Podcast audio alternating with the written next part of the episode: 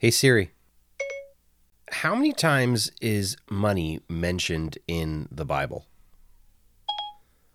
Okay, I found this on the web for how many times is money mentioned in the Bible. Check it out. Wow. What is it? Get this. So money and possessions are the second most referenced topic in the Bible. Money is mentioned more than 800 times. Wow. So it's important.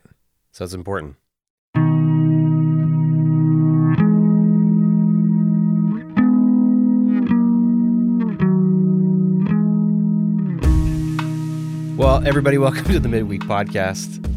We just tried something very... that was kind of pro. I felt like that was pretty pro. It was very Malcolm Gladwell. Okay, cool. I like that. Yeah.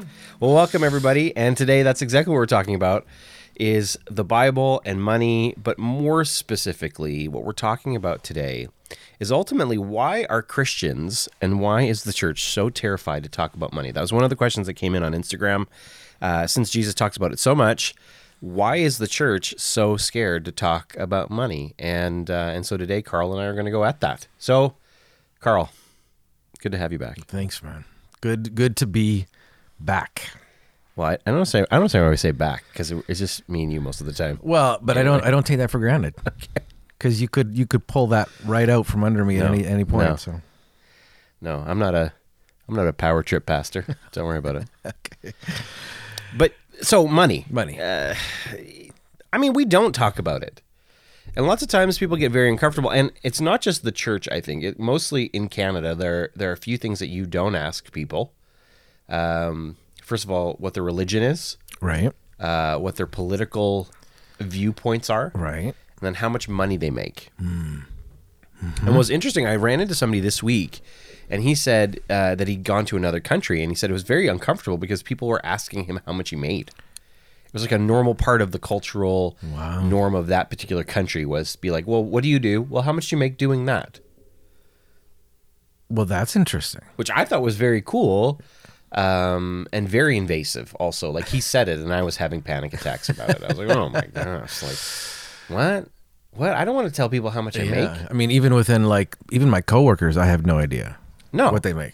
Even my children don't know what I make. There you go. And they've asked. They really? Say things like, oh, yeah, they're like, how much do you make, Dad? I'm like, none of your business, child. You don't need to know I don't make very much. But because it's a topic legitimately that I think all of us feel uncomfortable with. Yeah. And yet money is something that we strive for. And right. Even last week, we read the scripture about Jesus saying that you can't serve both God and money, that you have to choose which one you're serving. And Jesus, over time, within the scriptures, talks about money so much that, I mean, people just kind of brush over those things because it's like, well, yeah, money. But what about love and, like, kindness and compassion? How can I be a better person? And yet money is this huge source of talk and contention, even to the point where people are asking him, should we pay taxes? And he makes he gets a fish, cuts open a fish and finds a coin and says, here you go, give to Caesar what is Caesar and give to God what is God's. Like, to make the point about being good stewards of your finances, even to the point of being integral in the way that you pay your taxes. Right. I mean, and so maybe is the discussion in the church indicative or like representative of how we talk about money in general then? Are we uniquely quiet about it in the church? Or is it just a tie over from how we don't talk about it in general? Now, I think the problem in the church has been that there's been so much abuse of it. I mean, is that part of it? So describe abuse. What do you mean by abuse? Well, and I know Marvin. I think he started the whole series with the sort of caveat, like, well, we all know of when churches talk about money, right? It's we end up with the pastors with the private jets and and all of that kind of stuff that has obviously turned, rightly so many people off. So right. There's an abuse of that where you're giving. They basically obviously create a spiritual scenario for why you should give or why things should be a certain way. So I think obviously people are hesitant to be connected with that. Mm-hmm. Well, I mean, to the point of, John Crist, this comedian, yes. Christian comedian, he just put out this this sketch about Kenneth Copeland. Yeah, it was based on Kenneth Copeland, right? Which I had seen that original piece. Yeah. So the original piece is terrifying because Kenneth Copeland looks like he's possessed. Yeah. I mean, he's pointing his finger in the reporter's face. He's bragging about how rich he is. Yeah. He's, going off about stuff. And here is John Crist, this comedian, making fun of it. And people will watch it and enjoy the John Crist bit because they're like, it's true. And it's satirical. Mm-hmm. But at the end of it, I think, like we said last week, you have two extremes when it comes to money. Right. You have folks that go crazy over here in the church. They're like, well, whatever you give, God will bless you 1,000,000 times. Yeah. And then the asceticism over here of, well, you got to get rid of literally everything and be poor and destitute. And that's the only way you can honor God. And so no wonder money is a hot topic that nobody wants to talk about, because I think people, no matter how you slice it, some people will never feel spiritual enough to be somebody who can give tons of cash and say like, well, I unadulteratedly trust God, so I'm going to give like $1,000,000 to the church. Sure. And you have other people over here, especially in North America, they're like, I do not want to give up going to Starbucks or, not living in a home that I own and being, a Shane Claiborne communal monastic. Like, I don't want to do that. Right. So no wonder there's tension around it. Yeah. So again, like with many things, it'd be great if we could just know exactly. Yeah. Tell me where exactly I should fall on that line, and my life would be so much easier. But I don't. God, he actually nothing in those 800 times says thou shalt, make this much money, or when you have this much money, you should do this precise thing with it, right? Well, and I think the misnomer is when you look at the scriptures, people just think, well, these people are just like poor folks. Well, no, Solomon is like the richest guy on the planet. Mm-hmm. And the warning is like his thing is he doesn't even get tripped up by money. Hmm. He gets tripped up by having too many concubines and wives, but money wasn't the thing. Right. Then you have David as well, rich ruler, literally gets tripped up by his own desire, not by money. And story after story of story of like wealthy people that money's not the trip up for them. It's so many other things in their hearts. But then in the Proverbs, Solomon just talks about how like if you are poor, money is going to be an issue.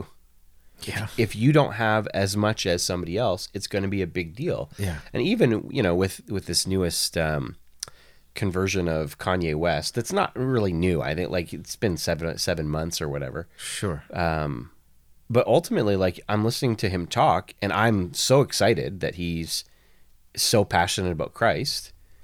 But really, Kanye at this point in time does not know the struggle of trying to pay bills. No, in fact, I don't know if you heard that about his tax return. The IRS gave him back like $68 million. Right, which he's giving credit to God for, which is amazing. But to play in that realm, right? Like, but that's the and he even said in one of the I think it was the Zane Lowe interview. He said if tithing is 10%, that what he's doing right now Sunday service is costing him 20% of his overall income. Wow. So he's flying a choir around the world around the US anyway right now to do these services. Yeah. And I mean, so it's pretty cool, but I mean, we look at those things and we're like, yes, that's amazing. That's the dream. But then we get really quiet about the little bits that we do because we're like, well, what I'm doing is insignificant, so I'm afraid to actually talk about money. Or if we're struggling, who wants to look at their fellow brother and sister in Christ and be like, I bought a boat, shouldn't have done that. But instead what we do, we're like, well, I'm just going to act like everything's fine. Right. And so I think the issue around money has to be more about, are we willing to be authentically open with one another about the struggles around what it is that we're facing? Because statistically in Canada, most people on average are facing something, right? I mean, financially... the average Canadian is $1.74 indebted to $1 for income that they make, for every dollar of income that they make. So if that's average, there are people that are like so much further down the line, and there are people that are, you know, are doing better than most. Sure. Yeah.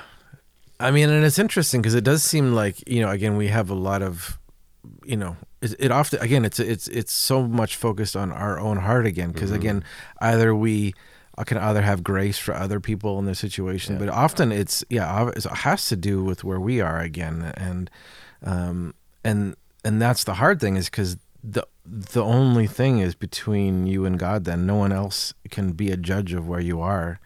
It's between you and God. Right. And so again, I mean, I think sometimes the easiest thing in the church is just to not talk about it, because then we don't have to worry about it.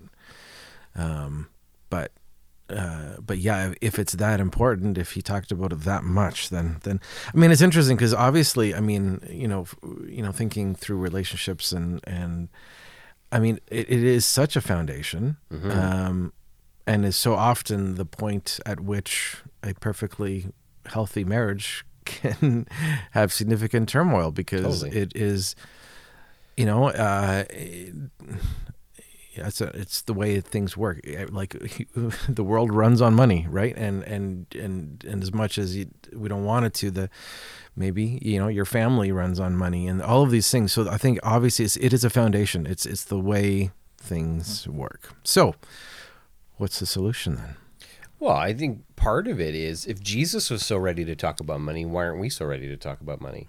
Right? Like, we Christians tout this idea of becoming more Christ-like. Well, Christ talked about money, so let's do that. And I think the other side of it too is, if it is about the heart, and the reason you don't talk about things is ultimately so that people don't have the right to call you out on stuff. Yeah. I mean, think about all of these preachers that have like book deals and all of those other things. I mean, like, we know one that his church invested $200,000 in getting his book out, more so to promulgate his brand. Yeah.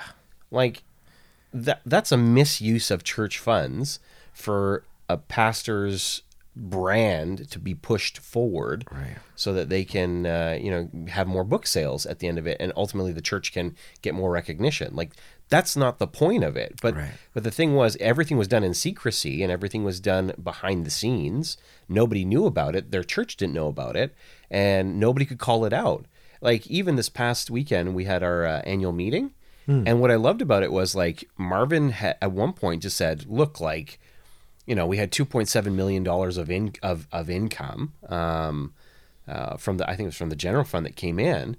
And he said, you have, you know, and he said, are there any questions to the financial report that was presented? And nobody had any questions. And he didn't just leave it and be like, okay, good, well, I'm out. He said, like, listen, we spent $2.7 million, right? There's like, there's income that has come in, right, and you don't have any questions about why that's done or how that's done. And nobody did. And that does speak to Marvin's, I think, the way people trust him, and trust our board, and, you know, all of the other stuff too. But even in the financial statements at the end of it, they said, like, look, like, you know, we're $6.4 million in debt due to the mortgage. We added $3 million. And instead of them saying, like, nah, that's kind of where we're at and whatever, right, it came down to, we want to pay this thing off as quick as we can. So together we're going to go into a capital campaign to try to figure out how to pay down this debt. Which is great. Which is amazing. Yeah. Because nowadays it's so easy to be like, well, you know, it's there. But I mean, Marv was honest to the point of saying, and the board, they were, and Russ, they were super honest to the point of saying, because of the mortgage, we've had to cut $250,000 in our operating costs. Which is significant, yeah, when, like, over 50% of your overall or your overall income and expenditure rates are for staff. Right. So when you're cutting $250,000 of operating so that you can get, so that means less stuff is getting done, or you can do less. I mean, that's practically your salary, right? Yes. Sorry, everybody. Okay. You know me. Okay. Just raking it in. But no, yeah, it's not, by the way. Okay. Thanks, Carl. Now everyone's going to be wondering, like, does he make that much? No, I don't. No. Look at me. I look disheveled most of the time. Okay, so that's at a church level, but does that? What would it look like to spend more time talking about it as people and as? I think this it's the same reality at home though, right? Like I say this all the time about even the government. Like, if people started looking at organizations from a Christ-like perspective, and said things like, "We have to run our homes." Or we have to run our companies or our businesses or our, you know, whatever, like we would a home. Right. So like it's not okay for people to be in high levels of debt because ultimately that enslaves you. Marv just talked about that this last weekend. I mentioned that very briefly. Okay, so you're enslaved. All right. So even at a government level, right? Like we're like let's spend more money and do more things and like let's get rebates for people buying electric cars. Okay, cool. But who's paying for the rebate? Ultimately, it's me. Right. And like, you know, when this is probably getting very political, but like, there was a point where the Trudeau government had said, we're going to go 10 billion in deficit to try to make some more money. Right. And then they tabled another budget and said, well, look, like we're actually 30 billion in debt. Well, there was a deficit of 30 billion. Like who's going to pay for that? Our kids. Right. I mean, and that's just it. I mean, I think, and I read somewhere, I mean, again, the prevailing opinion, public opinion, we don't care. We don't care that it's 30 billion. So then that's essentially a blank check or a green light to just continue that. And again, I mean, it is interesting. There's very few places where you could be $30 billion in debt and it's not a problem. In fact, it's encouraged. Right, because if any other organization, like if at the church level we said, look, we're like, you know, a few beyond the mortgage, we're another 10 million in debt. Yeah, but it's okay. Like people would be like, you guys are dumb. You're bad at fiscal management. Yeah. But the thing is, we do that in our own homes, and the reality is some of us are embarrassed by it, and so we don't want to talk about it. But the only way that we'll ever get better is if we actually do talk about it, whether with a financial advisor, friends, whatever, that are better at money handling than us. So I think, like, unless you're looking for the help, you'll never get better. And the only way to actually get the help is to talk about it. Yeah. Yeah, I mean, I think a lot of times, too, you think, you know, I can do this. I can handle it. And it's sort of either it's, you know, like herding cats or doing other things where you think you've got it all together and then one slips out. I know, for me, sometimes it's, I mean, I'm not good with paying off my credit card, for example. Yeah. So it's like, you know, it'll be okay. And then all of a sudden I look at my statement and go, how did I get here? Yep. Why is it here? And then we pay it off. And then, you know, another year down the road, it's like, okay, how are we here again? Yeah. Like how are we here again? So there, I've just outed myself, as you know, from sort of my struggles, but it's easier. And in fact, and it's very bad, but you know, I find my thought is if I don't open my credit card statement, I don't know how much it is. I don't think you're alone. I think there's so many people like that because it's so overwhelming. Yeah. And you know, depending on the stage of life that you're in, it can bite you in the, butt. I mean, even for us, yesterday, Carrie looked at me and was like, how is our bank account at this amount? And it was like very low. And I said, well, you know, and we started putting all of the expenditure rates together. Sure. And we were like, shoot, this has been quite the last few weeks. And it's not because we want to spend it, right? It's because, you know, our daughter needs team fees for a ringette. There's this or that comes up. We're very busy. So, you know, you're running kids wherever you need to go. So you're picking up something along the way. Yeah. Well, buying food is a lot more than, you know, actually making it at home.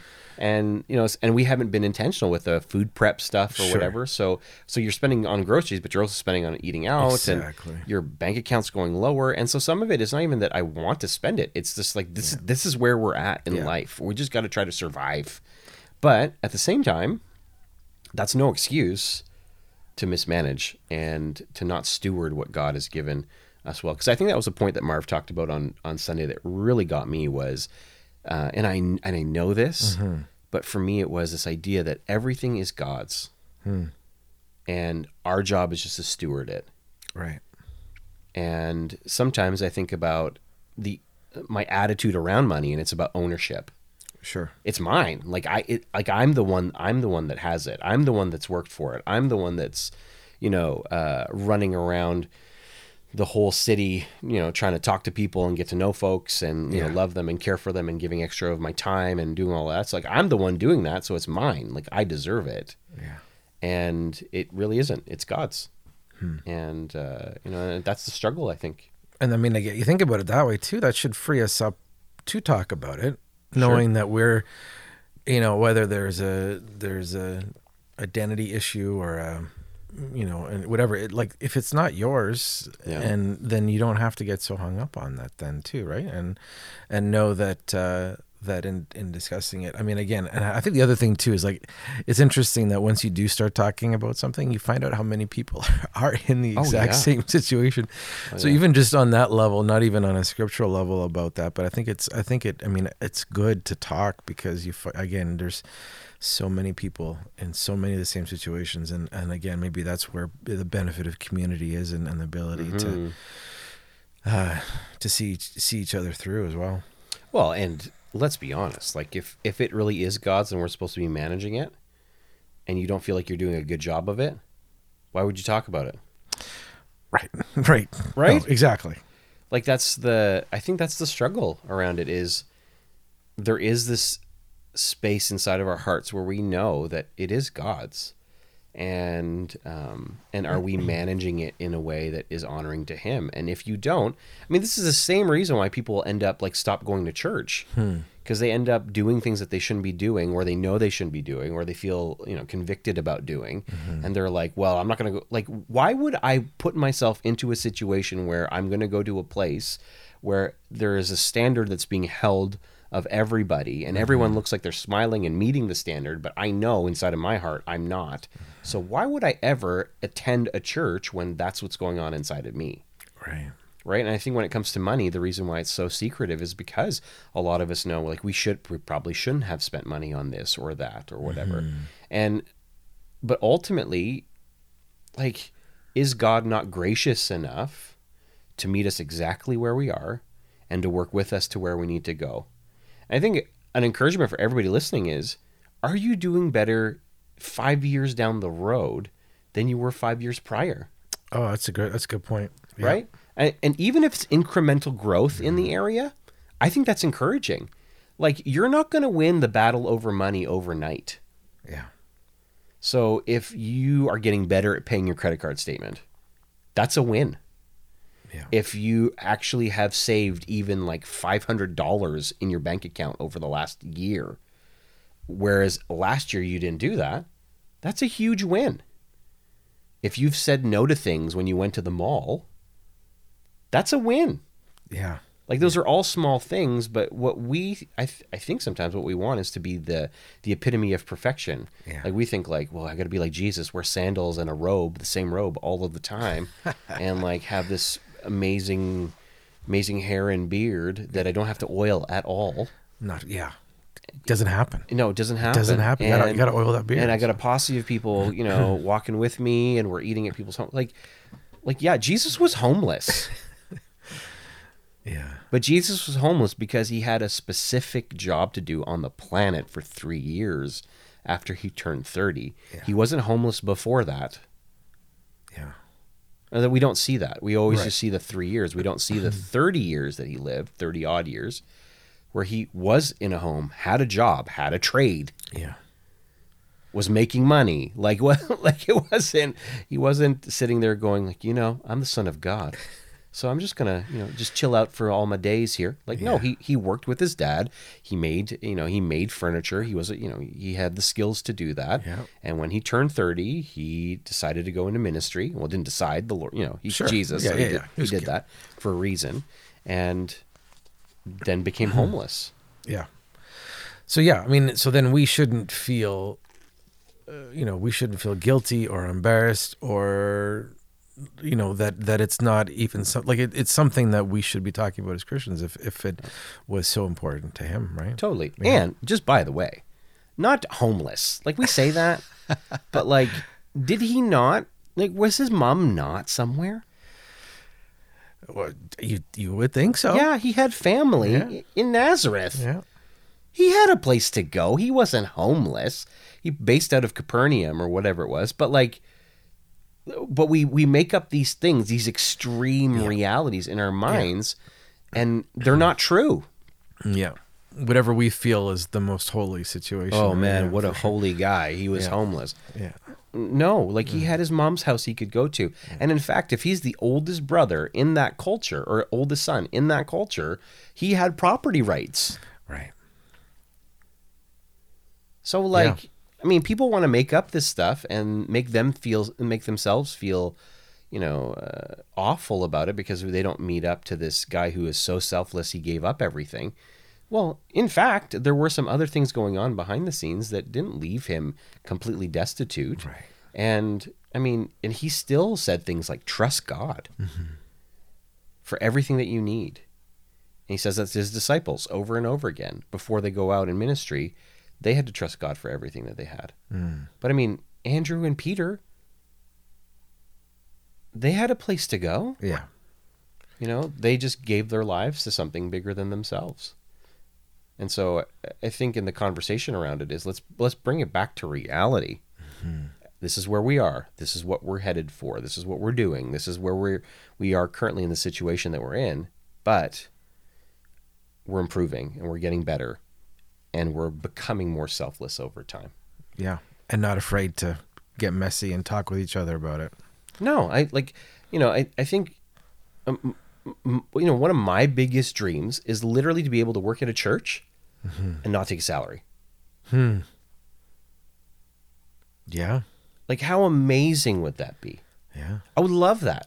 Well, like, I can have a dream all I want, but if I don't work towards it, it's not going to happen, right? Like, some of my biggest dreams are, I want to be generous. I want to be generous to the point of, like, I can cut checks for people. I can, you know, do things for other people that can help them get started in stuff and see them flourish and grow. But if I'm not taking care of and being honest about where I am and finding advice from people that are doing better than I am, I'll never be able to even fulfill what God has put in my heart to do. It's good. Cool. Any last thoughts? I think you had all the good ones. Please. No, please. I think it's again. I think it's something we need to talk about, and I'm glad that that's what came up this week. That's good. Well, thanks for listening. I hope that you've enjoyed this. I hope that next week that you'll be back. We'll have a guest next week that will take care of the issue, and I know he's supposed to take care of this week. He didn't. Is it a sin to be in debt?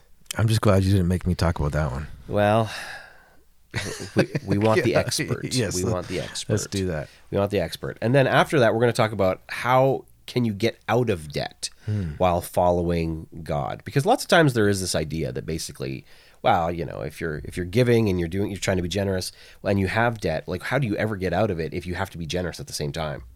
So that's going to be the flow for the next few weeks. Is being in debt a sin? Okay. And then after that, how do you get out of debt while still honoring Jesus? Yeah. That's going to be a popular one. I can tell. I hope so. Yeah. I hope so. Anyway, have a great week, everybody. We'll see you next time.